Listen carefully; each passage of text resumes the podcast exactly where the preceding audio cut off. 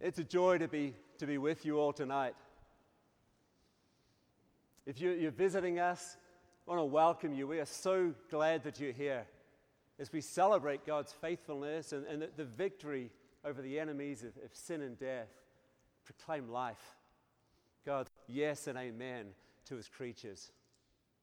There is so much that could be said about this that needs to be said and will be said, but you'll be glad that I'm just going to choose one small thing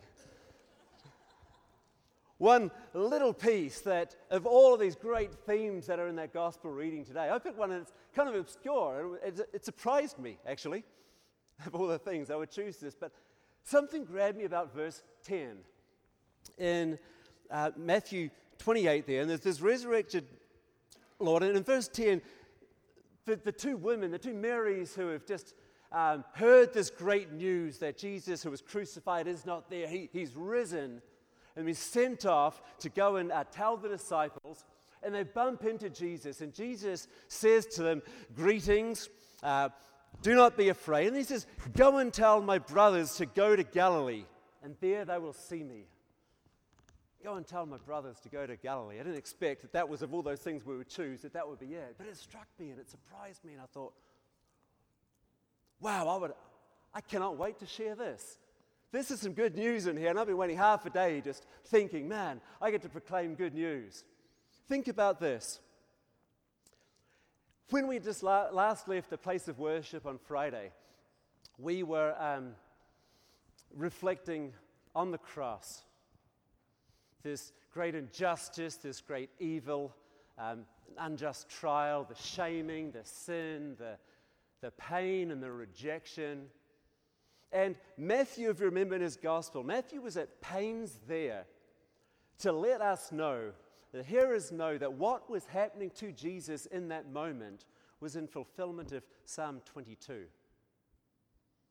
And he'd having given already four references uh, to 22 um, as he was going, he leaves us and, and proclaims in the, in the last breath of Jesus on the cross Matthew records and tells us of these final words of dereliction. He says, My God, my God, why have you forsaken me? The first words of Psalm 22. My God, my God, why have you forsaken me? And we leave there and we're left with those words hanging over us until we come back to the empty tomb on the third day. This word speak out, and you hear this message is to, to go and tell. Think about other messages. I, I bought a, a newspaper. I don't buy a newspaper very often, but I bought one uh, yesterday and was reading through, and here is uh, news that we receive in the morning. And we read through it. And you take a look, and it's like, oh my goodness. Are there any ways to steal, to kill, and destroy that we have not come up with? Mark shared about this sin being this great vandalism of creation, this good creation. We read this newspaper, we take a look. Could we be more creative in the ways that we would vandalize creation? Could we be more creative in the ways that we find to, to tear communities apart. The fabric of, um, of, of life. And we think back on the year. And I can't come to this moment without thinking back over this year. And boy, do we see evidence that we are a people divided. We take a look, and have we found ways to fracture and to tear our communities apart? We take a look and we read the newspaper and we can come see we have torn ourselves apart over politics. We have torn ourselves apart over differences of gender. We have torn ourselves apart by race. We have torn ourselves apart through injustice and evil. And we look and we have been torn apart, vandalized by the power of sin. And the newspaper tells us, and I wonder if the paper we look at it, does it cry out as well and have us ask, My God, my God, why have you forsaken us? And yet here we gather on this day. And as we recall Jesus' last words from the cross, his first words of Psalm 22 My God, my God, why have you forsaken me? On the first day, as Jesus meets the two women and speak to them, his first words of resurrection counter the first verse of Psalm 22 and jump to the middle with an echo of it. Go and tell my brothers to go to Galilee, and there they will see me. Psalm 22, we know it from Good Friday. We see it, this, this dereliction, and yet in Psalm 22, at the midpoint, it changes. And in verse 22, you get this incredible turning point. And this crying out of dereliction turns. And all of a sudden, it becomes this great hymn of praise and celebration of the vindicated suffering king who rules and reigns. And verse 22, the start of this turning point, if you have your scriptures in Psalm 22 with you, starts with this testimony saying, I will tell of your name to my brothers.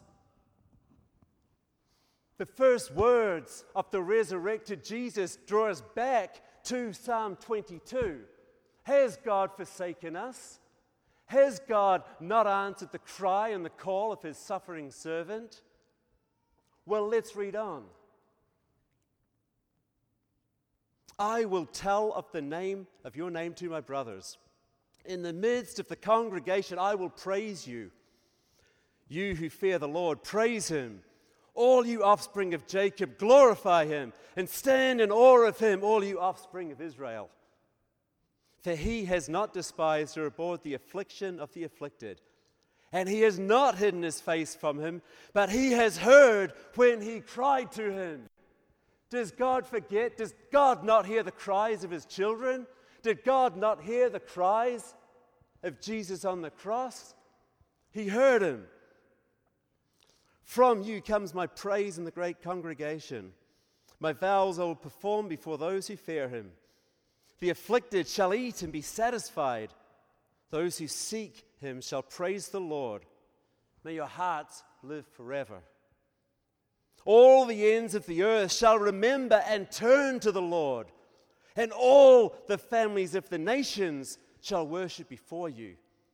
For kingship belongs to the Lord, and he rules over the nations. All the prosperous of the earth eat and worship.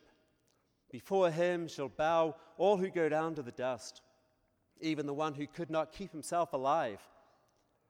Posterity shall serve him. It shall be told of the Lord to the coming generation. They shall come and proclaim his righteousness to a people yet unborn, that he has done it. The two Marys, maybe with that, have you forsaken me, ringing in their ears. Come to the tomb and get this great pronouncement from the angels that he's not here. He's risen. Death has been defeated. The grave has been defeated. This one who claimed to be king was crucified on those bounds, has been vindicated. Surely this man was the Son of God, the King, the true King. And we come there, and, and Jesus says to the two Marys, He says, Go and tell my brothers to meet me in Galilee, and there they will see me. Go and tell, be this people, be the first gospelers, women. Go out there and be the first ones to go and proclaim the vindication of the Son, the risen and reigning true King of all the world. Go and tell them Jesus is Lord of all creation. We read our newspapers and we worry, we see the effects of, of poor leadership. We take a look at the the brokenness, the scatteredness, the, the divisions that we face. We cry out and we wonder. And here we have this good news Jesus is Lord of all creation. We are scattered, we are divided, all we like sheep have gone astray. And Jesus prophesied in chapter 26, just before the Passion, he said, You'll be scattered like sheep, but I will gather you and I will see you in Galilee. And Marys are now told, Go and tell my brothers, come and see me in Galilee. The great shepherd king has come to gather the people that were scattered, bringing them back. And did he hear that picture, this promise, this reality? Oh, we're divided. Lord, are we? But that's not the way it is. The prophets prophesy. We prophesy and we say that when Jesus is king, he is creating a new people. He is creating a people that will gather to him and around him, in him, for him from every nation, every tribe, and every tongue. Jesus is Lord over all creation and is the great shepherd king who gathers us back to himself to worship. The second part, think about that. The angels tell the Marys to, to go and tell the disciples. Jesus repeats most of the angel's messages word for word to the two Marys, except he changes. He doesn't say, Go and tell my disciples. What does he say? Go and tell my brothers, echoing back to Psalm 22 in this proclamation of good news. Brothers, who were these people that they were going to go and tell? The ones who had rejected him, the ones who had abandoned him in his deepest hour of need, who fell asleep and couldn't pray with him, the ones who disappeared as closest friends, one of them who even denied him three times. Don't know the guy, and was scattered. And Jesus doesn't call them disciples. He says, You go and tell my brothers, the ones who rejected him in their sin. He has called them to himself and given them the title of family. They haven't even apologized yet. They haven't even repented yet. This is the priority of God's grace. The grace of God going out towards us, pursuing us, wooing us, calling us sons and daughters, family. Jesus is Lord of all creation, and through him, God is reconciling us to himself. And through him, God is reconciling us, has the power to reconcile us again to each other.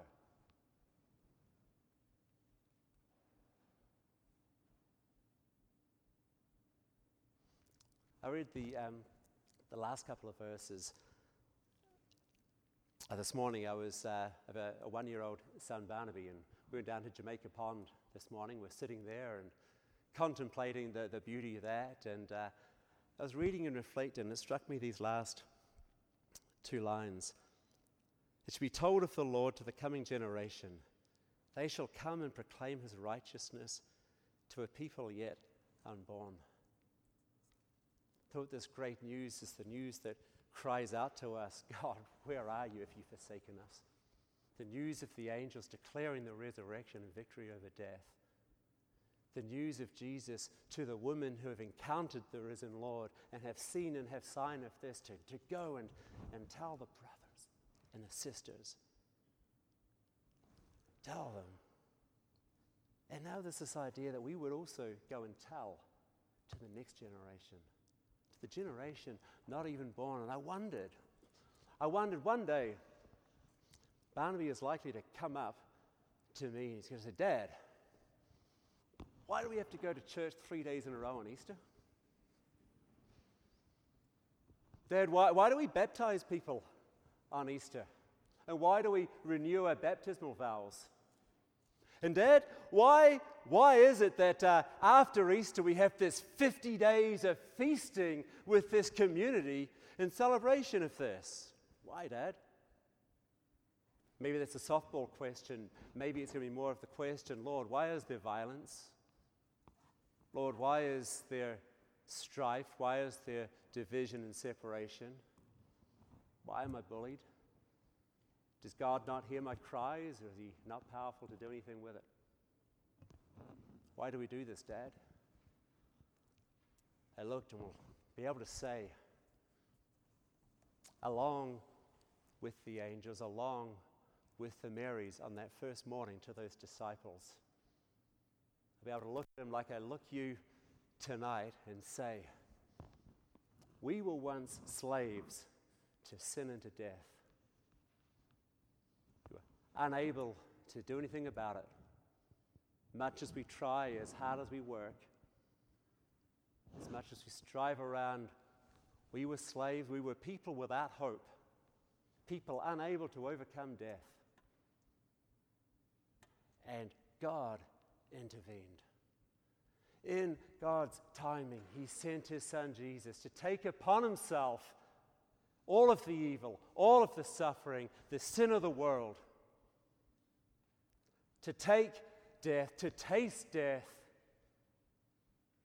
and yet in His resurrection, to overcome these great enemies, to find victory over sin and death, to bring us hope,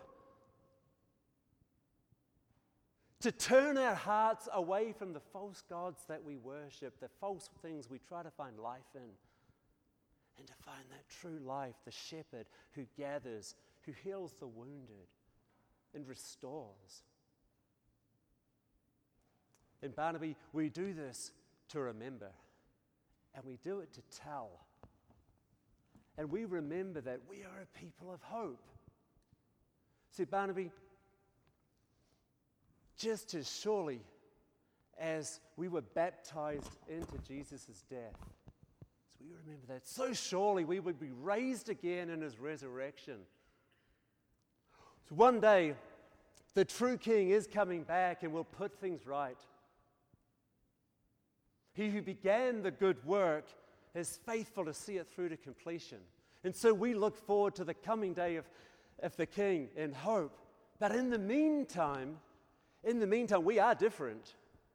Oh, yeah, but we lived by a different King and a different value because we are sons and daughters of the living God, brothers and sisters of the King. As sons and daughters, now we are given to the Father's work. We are people given to the family business. This great work of reconciliation. And so, we tell. We tell. Then we remember. And we worship. Jesus has overcome has been victorious over the enemies of sin and death. Just as surely as we were baptized into that death, so surely we will rise again and share in his victory. So we worship, we celebrate, and we take up the task of telling. Wonderful good news. Christ is risen. Is risen Hallelujah. Hallelujah.